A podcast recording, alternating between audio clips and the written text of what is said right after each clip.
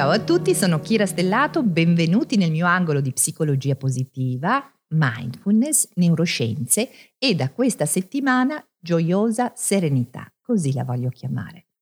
Parliamo di resilienza. Che cos'è?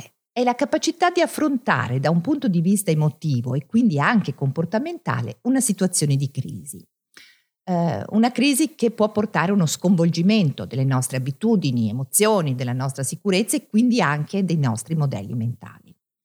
Quale può essere una situazione di crisi? Eh, può essere la scomparsa di una persona cara, la perdita di un lavoro, la fine di una relazione, la malattia, una malattia nostra o la malattia di qualcuno che amiamo. Può essere un incidente e può essere sì anche una pandemia. Quindi il Covid-19 può essere l'occasione per costruire resilienza.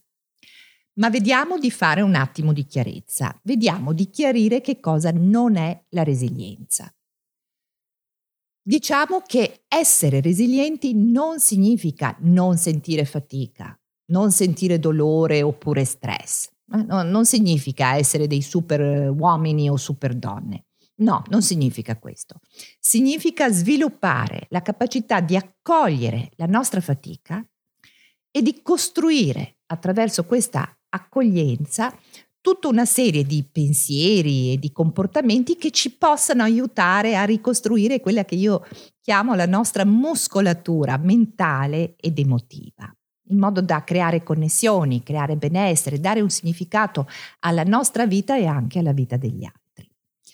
Quindi eh, essere resilienti non si nasce, si diventa. Possiamo imparare ad essere resilienti. Questa mi sembra una notizia bellissima che spero tutti voi che mi state ascoltando accogliate proprio con gioia perché eh, qualcuno magari in questo momento si sentirà sopraffatto dall'ansia, dalla paura, si sentirà le gambe che tremano, si sentirà come una mozzarella o un budino. C'è speranza per tutti, si può imparare ad essere resilienti. Come? Qualche breve consiglio, ve ne darò poi anche altri nelle prossime settimane. Intanto rinforziamo la nostra rete sociale non attraverso la superficialità dei rapporti, eh, ma attraverso una profondità. Questo è un momento, di, eh, è un momento intenso, richiede sobrietà, eh, intensità, visione, eh, intenzione, buona intenzione. È un momento in cui molte persone stanno morendo, hanno perso la loro vita, molte hanno perso delle persone care, molte altre lavorano, stanno lavorando all'esaurimento proprio giorno e notte e tanti stanno perdendo o hanno paura di perdere la propria sicurezza economica. Quindi occorre rimanere uniti nell'autenticità della presenza. Perciò, mm, consiglio numero due, se chiami, se chiami qualcuno e fallo. Eh, se chiami qualcuno che ami, fallo per scambiare un sorriso, non un'angoscia abbi cura del tuo corpo, quindi se sei a casa e magari stai lavorando in smart working, in, da remoto, lavati e vestiti ogni giorno, non rimanere in pigiama. Usa il contapassi anche a casa, vediamo quanti passi riusciamo a fare anche adesso che siamo reclusi all'interno delle nostre abitazioni. Mangia con intenzione e consapevolezza.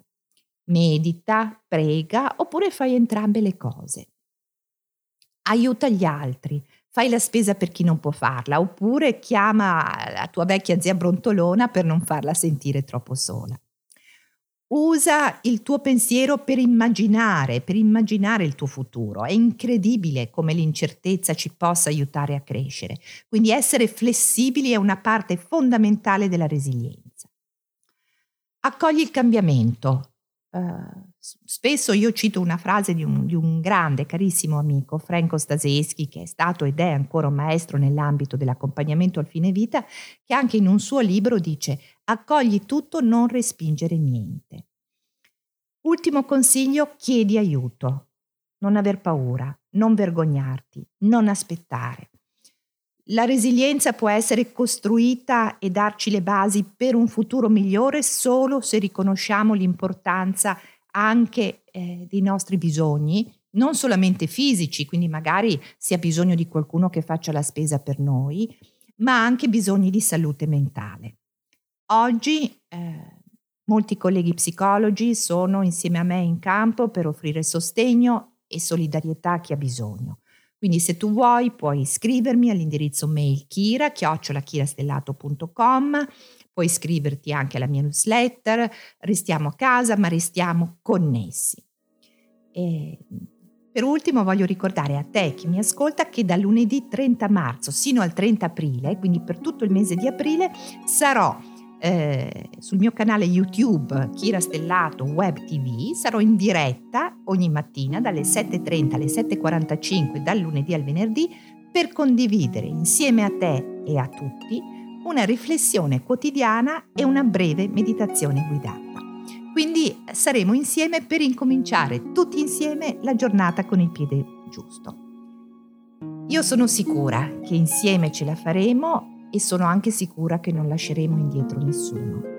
Un caro abbraccio, quelli virtuali sapete sono benvenuti e permessi, quindi un caro abbraccio a tutti e buona vita.